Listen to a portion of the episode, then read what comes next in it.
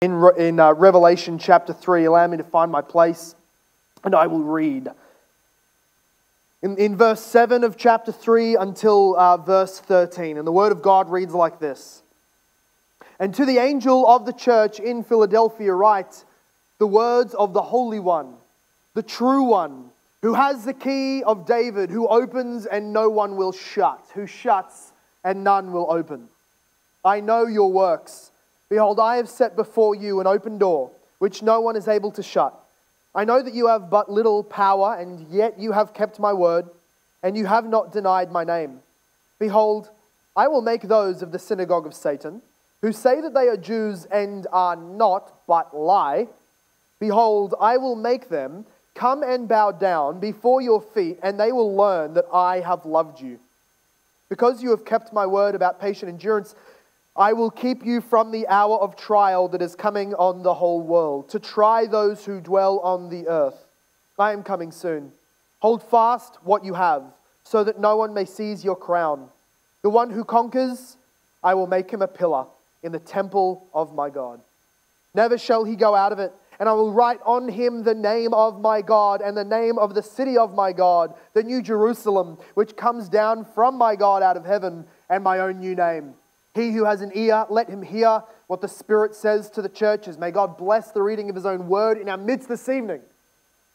What a powerful, powerful word that Jesus gives to his church, this faithful church that had not compromised, that he will speak of as persevering through persecution. And for some context, the persecution that this church is receiving, which we, we saw picking up there in some of Jesus' harsh language, is that they are a, it is the unbelieving Jews. Remember, in the first century, there was many Jews who were swept into the church by believing on Jesus Christ, their Messiah. But those who, who enacted some of the most fierce and harsh persecution were, in fact, the unbelieving Jews. That they pursued the Christians out of Jerusalem, that they, uh, uh they were not more, uh, more, more evil in their attacks than Rome was. It just, they were earlier on because they were vitriolic against those who they believed to be to be polluting the true faith. We see it come up here again. In Philadelphia, the main way of persecution, as with Smyrna, was that the, the Jewish uh, uh, population was persecuting the church. That is going to play a large part of our, uh, of our interpretation or the themes that Jesus speaks to this church.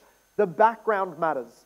The background of what he says himself, this is not postulation, but what Jesus says is their persecution at the hands of the Jews forms a fair portion of where Jesus is coming from, where he starts quoting from when he starts giving his promises and his judgments. So let's look first at Jesus Christ, he who introduces himself in verse 7 here. He says, The words of the Holy One, the true one, who has the key of David, who opens and no one will shut, who shuts and no one opens. If you've been paying attention, you've realized, because I've said it every week, that when Jesus introduces himself, he takes a portion of John's vision of him, of Jesus, out of chapter 1 and opens up a letter with a little bit of it. This is the first time that he doesn't do that. This time, he picks it up out of Old Testament references, particularly Isaiah, but he doesn't quote chapter 1 because he's giving a very Old Testament themed letter. Uh, he, he's going to explicitly refer to things and quote from the Old Testament. So here's what he does call himself He says, the Holy One, the True One. As I said, this letter will draw heavily on the, letter, uh, on the prophecy of Isaiah. And what Jesus is saying in the language of the Holy One, the True One, it is, it is just a direct claim to divinity. Over 20 times in the book of Isaiah, the language of the Holy One of Israel is used of Yahweh, their covenant God, the only true God. So when Jesus is saying here, I am the Holy One, the true one, we are seeing himself repeating what has already been hinted at in previous passages of Scripture. If you remember in Mark chapter 1 and Luke chapter 4, when the demons see Jesus, they cry out. They have a really good theology proper. They know, and they have a good Christology as well. They know that who they're looking at is Yahweh in flesh. So they cry out, what, are you to, what, are you, what have you come to do with us? The whole, we know who you are, the Holy One of God. By the time you get to John chapter 6, verse 69, after Jesus' long sermon, Peter says something smart for once. He says in John chapter 6, verse 69, he says, We believe and we know who you are, the Holy One of God, speaking to Jesus. So, this language of the Holy One of God in the Old Testament and in the Gospels is applied to the divinity of the Lord Jesus Christ. He is God in flesh. But if we look in the book itself, in Revelation, in chapter 6, verse 10, uh, it is, uh, these, this same title is used speaking of God as the sovereign one who will judge his enemies.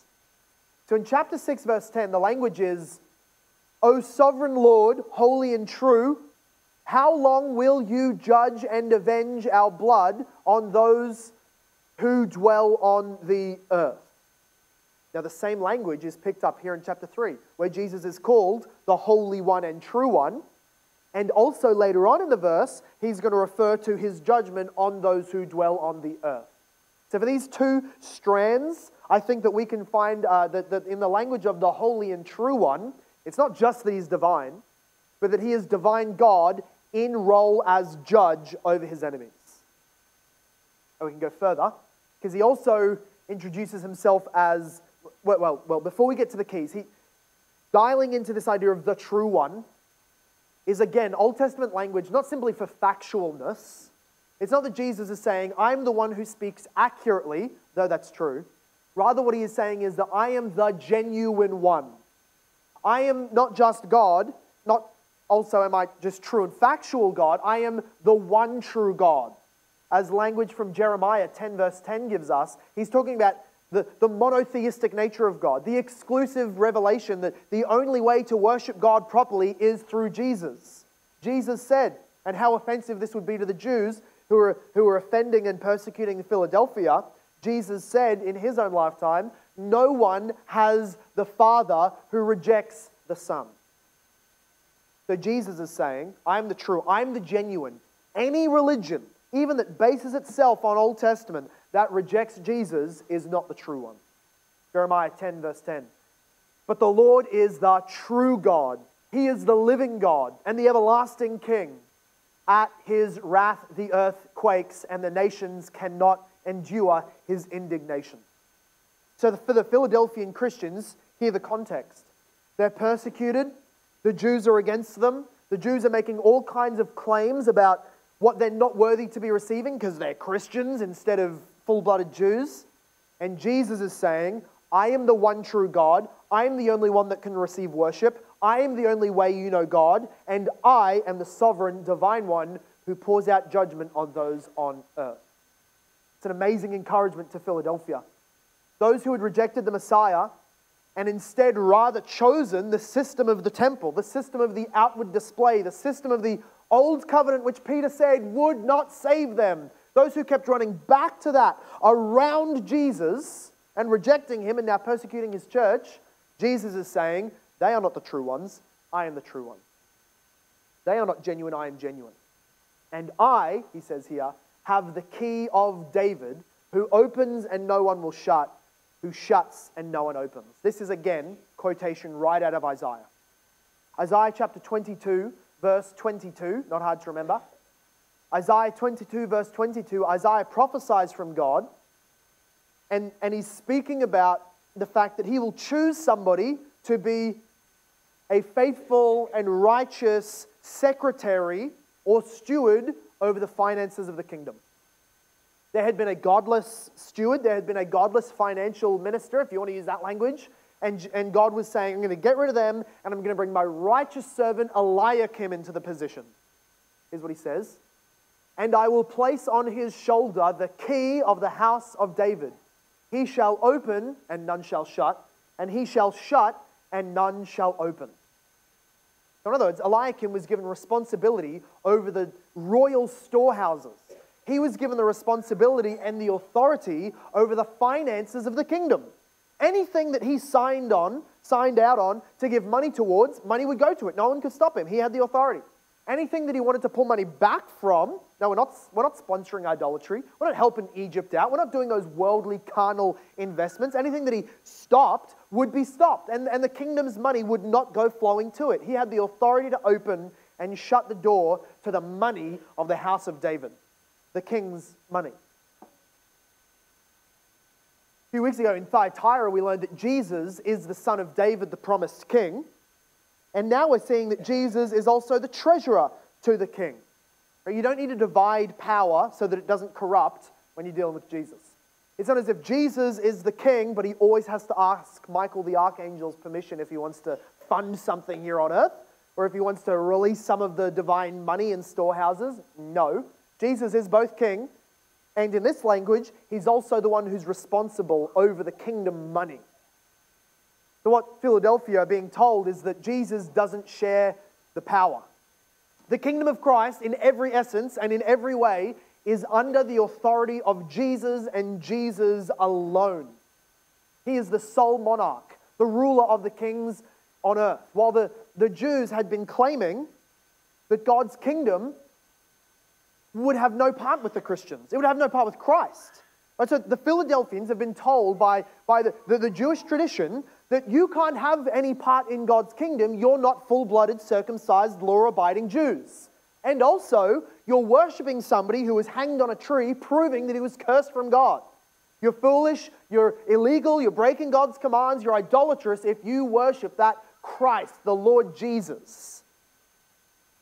They would close off the kingdom to the Christians, say, You have no part in the kingdom of God, you're worshiping the wrong way. And here is Jesus saying, Except for the fact that I'm the one with the door. I'm the one with the key, not you, people of earth. We have this all the time in, in our day. We will be, the Christians will be told, you're wrong because X, Y, Z. God can't be on your side because X, Y, Z. People have all of their authorities, and we are the fools for listening to them. We're the fools for giving them any credence. Like, like as if you were getting insulted because a toddler said something mean to you. As if you, you changed a life course because a, a toddler misspoke and told you to do something or change career. That's what it's like when we listen to the voice of the world, when the authority of Jesus says, He's the one on the throne and He opens the kingdom of God and He shuts the kingdom of God. Nobody else. In Matthew's gospel, we see part of Jesus' rebuke against the Jewish establishment was that, especially the elites, they sat in the position of the Old Covenant to open and close access to God in His Word. And he said to those teachers, who really had the keys of the kingdom in that sense, he said to them in Matthew 23, verse 13, But woe to you, scribes and Pharisees, hypocrites! You shut the door of heaven in people's faces, for you neither go in yourselves, nor do you allow others who would enter to go in. So Jesus is saying, with this change of covenant, there is a new king in town.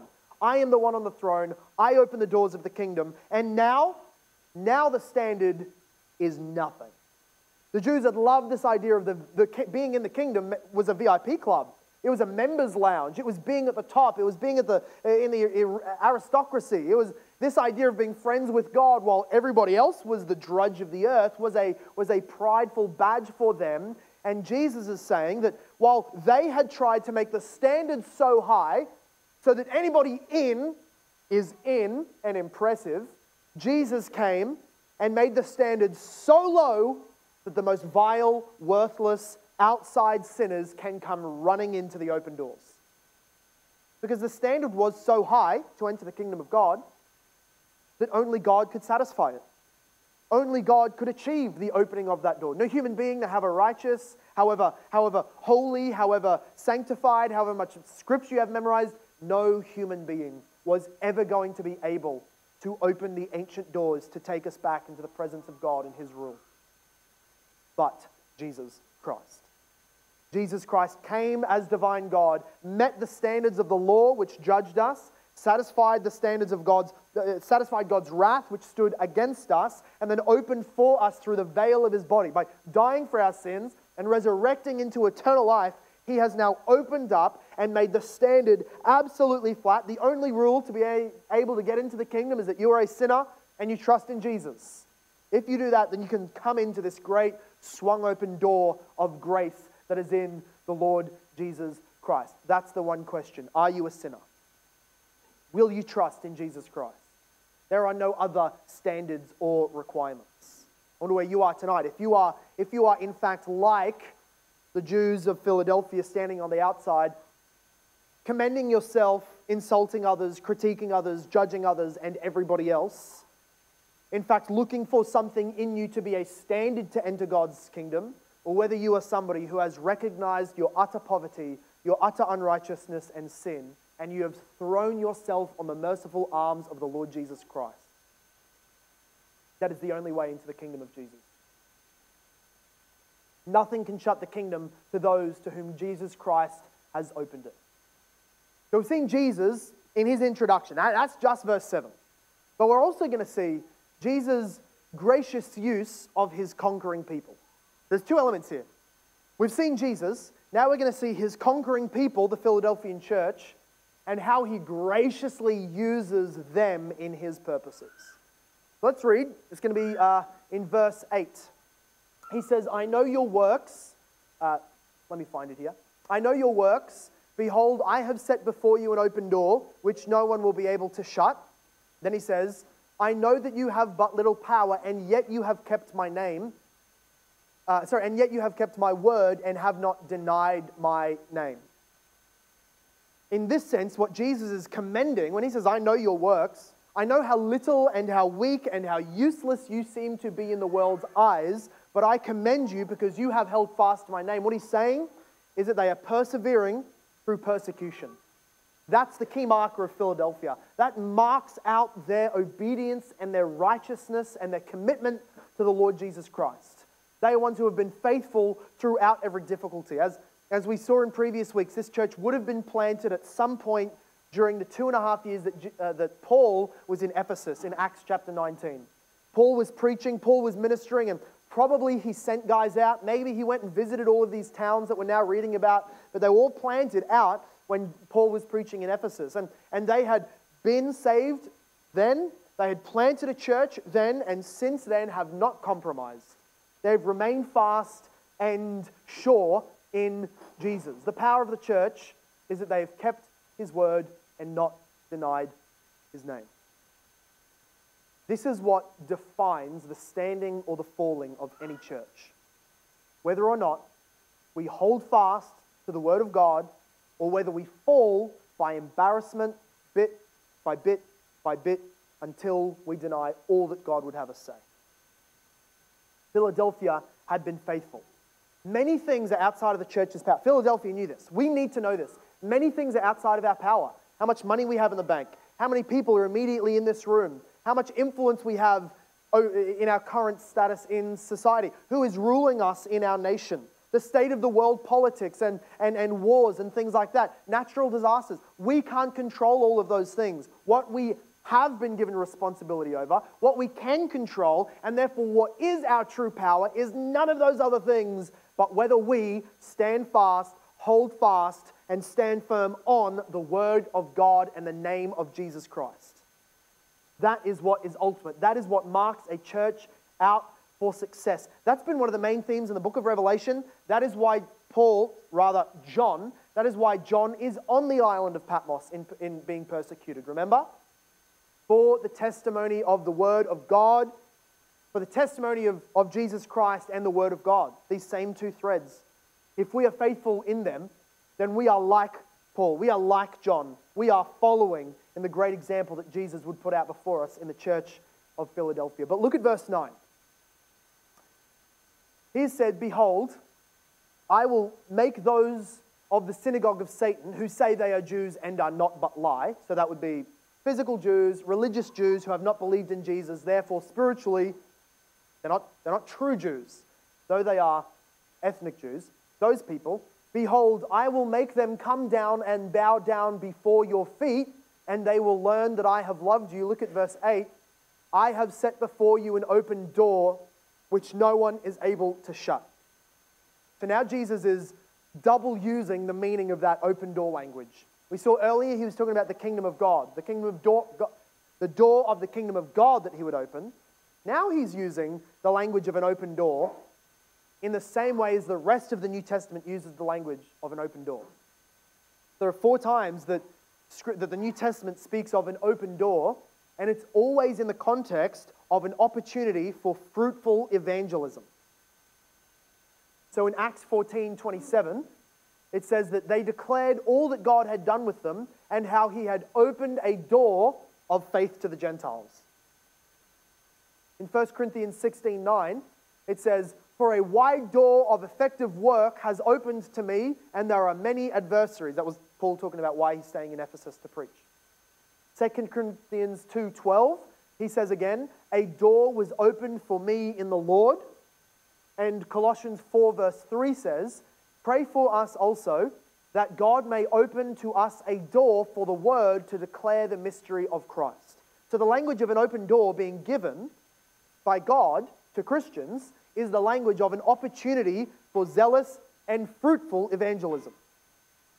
The reason I'm arguing that is because if we don't understand the Bible's use of that phrase, you're going to come to the language of, I will make your enemies come down and bow before you, and they will know that I have loved you. And it gets turned into a snide, cynical, you get them kind of mentality. Those darn non Christians, those skeptics, those atheists, those feminists, those Buddhists, those witches, those whatever they're called, those other, there's a big spectrum of non Christians out there. And what's the promise? That if we're faithful, they all come bow down, realize they're damned, and we get to kick them into hell. Now, probably when you read that, you had some sense that, that, that that's kind of, you, you didn't say it like that. I know you would never do that. You're not that unholy or bitter. But when you read that, you probably thought that's the idea that Jesus will beat and judge and destroy the enemies in front of the church. And it's just exactly the opposite. Here's why. When Jesus is saying here to the church that uh, he's about to give them a great open door, he is saying to them, I'm going to give you an opportunity for Christian conquering, which is evangelism. This is the Christian warfare.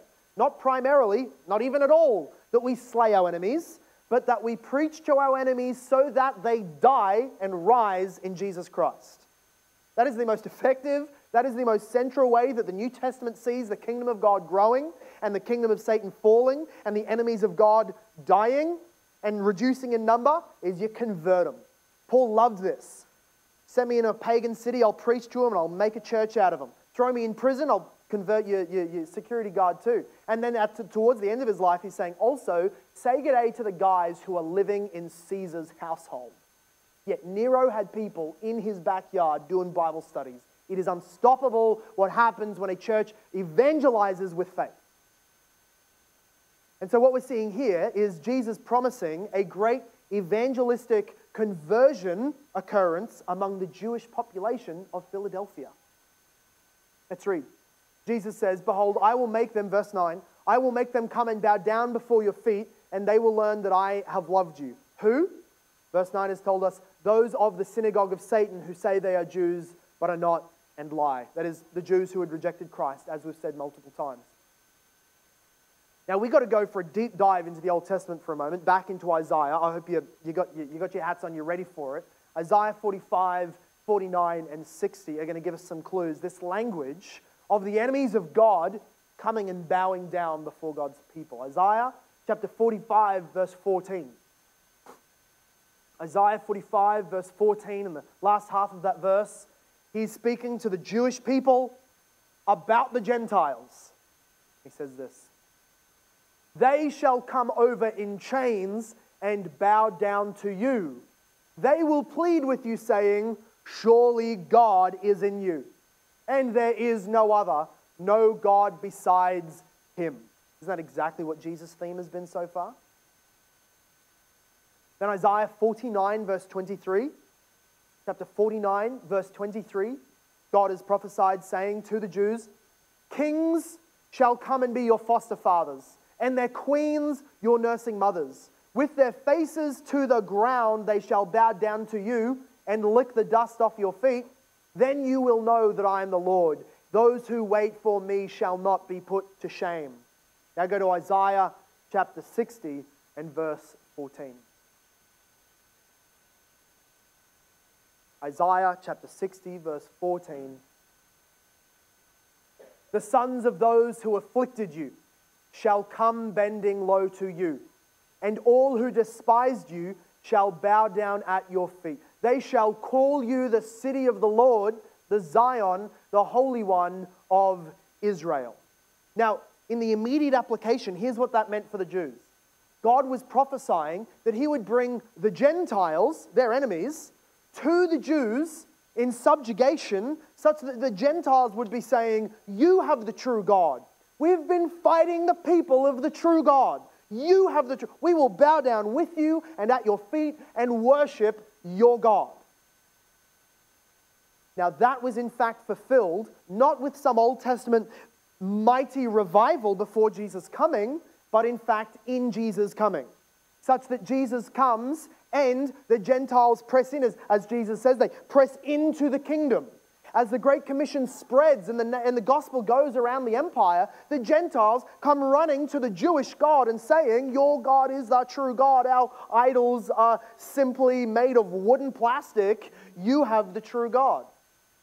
And then Jesus flips it again and says, Now, instead of promising the Jews that the Gentiles will come to their God, now he turns to the church and says, The Jews are going to come to you and say, The church has the true God, the Yahweh, the living King, Jesus Christ. And that's what Jesus says. They will come, they'll bow down before you, those of the synagogue of Satan. Ethnic Jews will come to the church, recognize that I have loved you, and worship among you.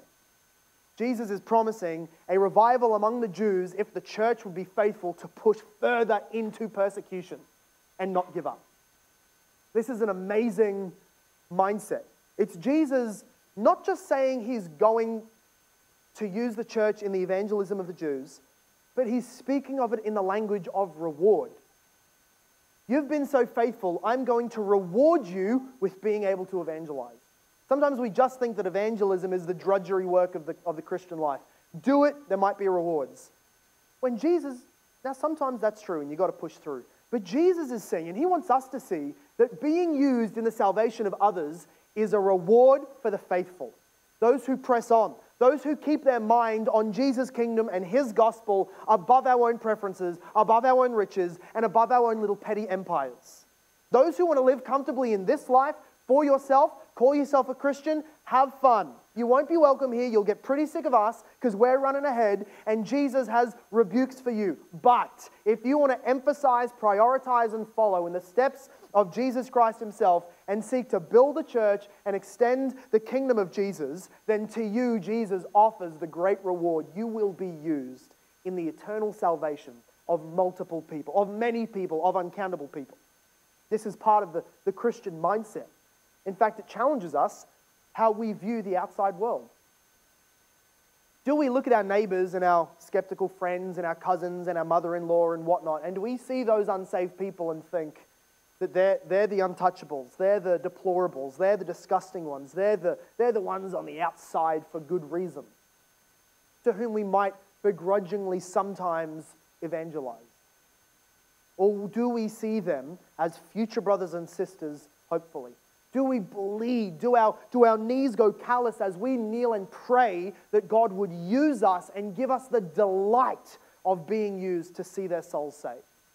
This challenges how we look at people on the outside. There's no one who has ever offended you, mistreated you, or abused you enough for you to be glad that they are outside of Jesus Christ. Every one of us has to come to the Lord and demand from Him that He would give to us a heart in line with this blessing. Lord, make me somebody who prays for that. Make me somebody who that would be the greatest thing this side of heaven that I could ever receive. After being saved, then being used for other people to meet my Savior and Lord, the King, Jesus Christ. This should be the heart of the church. And then we see Jesus' gracious protection of his conquering people. So, for those who are conquering, he's saying, I'll use you for redeeming many of the Jewish population. And then he also promises to them a protection from their ultimate enemy. Look at verse 10 and 11.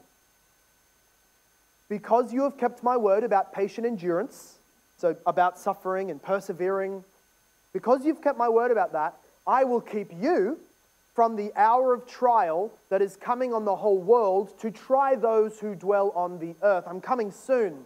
Hold fast to what you have so that no one may seize your crown.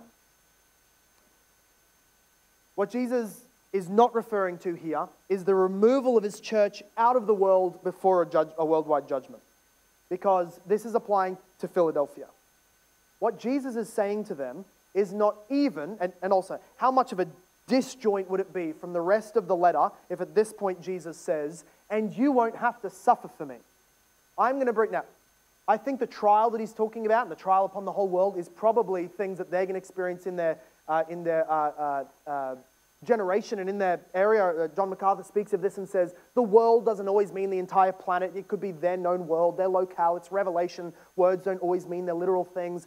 Uh, it could be the socio political wars and famines and pestilences that, that happened between then and 80, 70. It could mean something that we don't have recorded in Scripture that happened to Philadelphia. We don't know.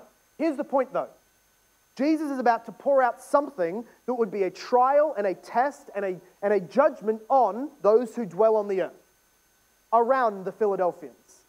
But the Philadelphian Christians are going to escape or be kept from the trial now, do we really think Jesus is saying, persecute, persecute, get killed all day and night to everybody else in Revelation, but Philadelphia gets a prosperity gospel promise that they get to never suffer?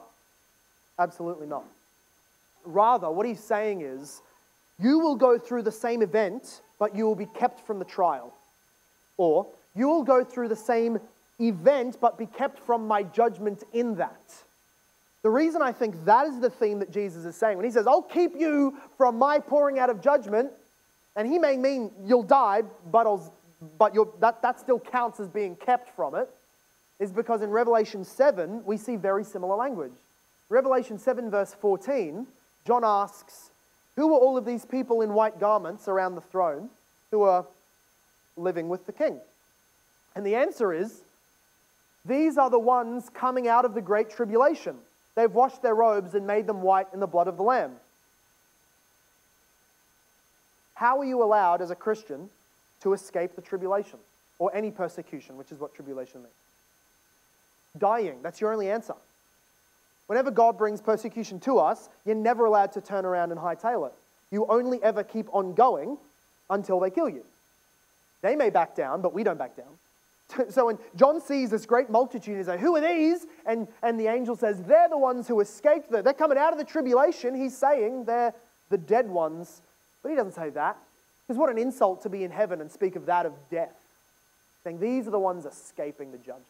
These are the ones persevering and coming out of, being kept from the hatred and wrath of God onto the earth. They, they're upgrade, they're promoting, they're escaping. I think that is what Jesus means here when he says, Because you've kept my word about patient endurance, I'll keep you from the hour of trial or the time of trial, the, the part of that trial that is my wrath, and instead you will receive blessing and reward as you push on, and then I will bring you to myself, so that you are not under judgment, but under blessing and grace. Therefore, he says, Hold fast to what you have, so that no one may remove your crown, no one may seize your crown. In the Christian life, we have both a crown and a commission. We have been given a crown in the sense that we are reigning, ruling, discharging kingdom blessings of Jesus. But that goes hand in hand with the commission. You're not just given a crown to waltz around, look good, claim some kind of spiritual authority, zap a demon every now and then, get a healing when you want, etc., etc., and claim a promotion. What you've been given the crown for is the commission, which is the preaching, the bringing in, the praying, the, the ministering of in the kingdom of the Lord Jesus. So those go together. That's why Jesus says, if you forsake your, your commission, you'll lose the crown. If you're a Christian who doesn't suffer and doesn't pray and doesn't evangelize, you'll be the Christian that doesn't have a crown. That is no Christian at all because you're outside of the kingdom of Jesus. So hold fast lest they seize your crown. Right? Don't, don't let even an earthly crown, don't let earthly income, earthly opportunity, earthly relationships, earthly sexual pleasure ever tempt you away from what Jesus has on offer. There is always a cost to sin. Whenever we give to ourselves, give ourselves over to sin that has, comes with so many earthly blessings, it is at the cost of loyalty and royalty with Jesus. It is never worth it. And Jesus now gives these He's promised protection over his people in that though we die, we will live. He's promised that he will use the faithful ones to evangelize their enemies. And he is promising that he is the one, the true one, the true God, as we started out. And now we see his gracious rewards for his conquering people. Those who don't let their crowns be seized, those who do persevere in evangelism and perseverance, we see this great promise. The one who conquers, I will make him a pillar in the temple of my God. Never ha- shall he go out of it, and I will write on him the name of my God, and the name of the city of my God, the new Jerusalem, which comes out of heaven from my God, and my own new name. He who has an ear, let him hear what the Spirit says to the churches. This first promise is, of course, Old Testament theme, the language of the temple. Of course, it's flying in the face of their spiritual enemies at the time, which were the unconverted Jews, soon to be converted. He says, A pillar in the temple of my God, never shall he go out of it. The idea is permanence, belonging and staying established by God. They will be built, they will be in the temple in such a permanent way, they're not a framed picture on the wall. They're not just a, a candlestick off in a corner that could be carried out. We are, we are so fundamentally unified to God and in His temple, such that to remove us would be to remove Himself. Because He has unified us to Him. And were He to break His promise to us and lose us, He would be breaking His promise. And the promise of the gospel is bound up by His own unchangeable nature. Friend, your security in Christ is as permanent and real as the fact that God is God. You will be a permanent fixture in the temple. You'll never go out. Though your enemies are saying to you, you're not worthy of the kingdom, you haven't achieved the kingdom, you, you shouldn't be in the kingdom, you're, you're a sinner, that, uh, that doesn't make up for very, a very good kingdom, that they would try and kill you, to remove you, and curse you, and persecute you, Jesus says, I have made the conquerors a pillar, immovable, strong, bearing weight. A Christless religion like, the Jews in the first century, but over and again throughout history. Christless religion, pick high church Anglicanism throughout history, pick Catholicism, pick all kinds of other pagan religions. Christless religion often sets up glorious architecture, not sinful. They do so at the expense of the true glory. They rest on those things the temples, the buildings, the pagodas, the great gold. They, they rest on those things as having some kind of heavenly significance. And Jesus is saying to the persecuted, small in number, low in power church, you will be a part of a great temple that you cannot see, that you must believe by faith, but is as sure as Jesus himself. What, uh, there is eternal life and joy to be a pillar in God's temple. John says in chapter 21, verse 2 and 3, at the end of the book, he's seeing a vision and he says, I saw the holy city, the New Jerusalem, coming down out of heaven from my God. Quoted from John, uh, Revelation 3. He says, It was prepared like a bride adorned for her husband. And I heard a loud voice from the throne saying, Behold, the dwelling place of God is with man. He will dwell with them, and they will be his people. That's not a promise for heaven. It applies to heaven, absolutely. It is a promise of the now. Because Jesus is saying, Those who overcome will be in my temple. You already have a crown that you shouldn't be stolen from. It's all, in some sense, present. The great temple that he sees with all of these things, or he says, the angel says to him in John chapter, uh, sorry, Revelation 21, verse 9 and 10 and 11, the angel says, I will show you the bride, the wife of the Lamb. Who is the wife of the Lamb? It's the church. What John is seeing is some kind of vision analogous to the church, not just us in heaven. He says, And he carried me away in the spirit to a great high mountain and showed me the holy city Jerusalem coming down out of heaven from God having the glory of God. Verse 22 And I saw no temple in the city, for its temple is the Lord God, the Almighty, and the Lamb. And the city has no need of sun or moon to shine on it, for the glory of God gives it light, and its lamp is the Lamb. But its light will, uh, sorry, but by its light the nations will walk, and the kings of the earth will bring their glory into it, recalling Isaiah's prophecy of the nations coming to Jesus. And its gates will never be shut recalling back to Jesus' promise of always opening and only shutting what he wishes. And there will be no night there. They will bring into it the glory and the honor of the nations, but nothing unclean will ever enter it, nor those who do what is detestable or false, but only those who are written in the Lamb's book of life. If we take that all literally, it has to be some kind of enormous giant metal city in the future in which we are temple, we are pillars in a temple that doesn't exist. Or if taken figuratively, not cheaply, not, not, not, not cheap exegesis, but spiritual truths culminating in Jesus and his people, the church. And what Jesus is saying is, You'll be in my temple, which is my people with me. One word for that church. Not just a service, not just a building, the, ch- the called out to belong to Jesus. That is what the church means. The ecclesia, the called out ones to belong to him, to gather with him. We are, in that sense, now joining Christ in that glorious temple. Unity with God. That's what's being shown. You will be made one with God. You'll be a brick, a pillar in the temple of God. And then he says, which is just an upgrade on that, if you can imagine it, an upgrade on that in depth of unity is that Jesus gives to us multiple names, which are in some sense all the same name. Firstly, he says, I'll give you God's name, the name of my God. And then he says, I'll give you the city's name, which is the New Jerusalem, which is the city coming out of heaven from my God. And then thirdly, he says, I'll give you my own name. Now, to ask, what's the name, is to miss the point. The point is not that we've figured out the letters and we know what the word is which makes the name that is given to us. The point is, did you read whose names those are?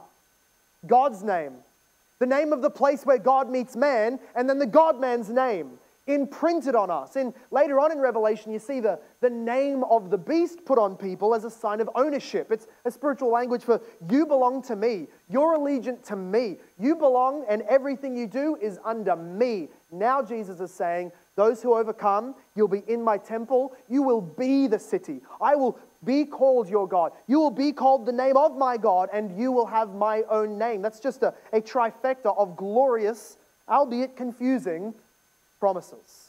The name given to us in this, this Old Testament symbol of ownership and love and protection and unity, where literally the wife of the Lamb takes the Lamb's name to herself. So, we have to close here with the recognition that these promises are not to the spiritually adept. These promises are not to those who can achieve enough to impress Jesus, who can, who can show some kind of lineage in your family or in your church achievement. These promises for the overcomers is to those who repent of their sin and trust in the Lord Jesus Christ. That is, that is the only thing that makes a great church like Philadelphia. And that is the only thing that makes a person right before God, able and willing and worthy to receive all of these promises. Have you believed? Have you turned from the world and the, and, the, and the wasting pleasures and treasures that it tries to offer and thrown your life, opened your heart, given your faith and your allegiance to Jesus who died for your sin so that you can be forgiven? Rose from the dead so that you can live forever, and now reigns in heaven where he calls us to himself with holes in his hands. Come and be united to the Father, the Son, and the Spirit through Jesus Christ. Let's pray.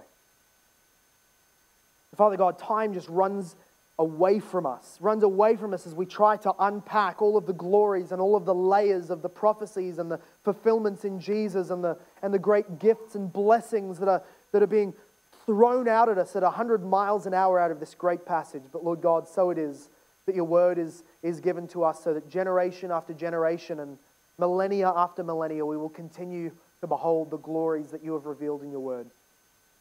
May the great and grand picture of the Bible, may the great and grand picture of redemption as we've told it in some portion tonight, not allow us to miss out on the individual necessity of repentance and faith, Lord Jesus Christ. There are individuals in the room who are still in their sin and impressed with the, with the picture and impressed with the story and impressed with the ideas of the eternal world, Lord God, would you take their mind off those things and put it directly to are they in Christ? Are their sins forgiven? Father God, would you convert individuals because that is how you build your temple, your holy, your holy city, your, your, your church, your bride? Would you give faith to those who do not have faith? so that they can repent of their sins and trust in the Lord Jesus Christ. We pray, Lord, for those who, like in the church of Philadelphia, know you. Would you make us zealous in our obedience? Would you make us expectant of opposition in a world that hates Jesus? And would you make us faithful in those moments so that we are never compromising, walking backwards, throwing our crown to the side for the sake of trinkets, but rather, God, would you give us a spiritual wisdom to see when there is compromise occurring? And would you give to us a spiritual boldness to persevere through those temptations and trials so that we can glorify the Lord Jesus Christ, the great example of the persecuting church, our Savior, the good news, the Lamb, and the ruling lion. It is in his name that we pray all of these things. And everybody said, Amen.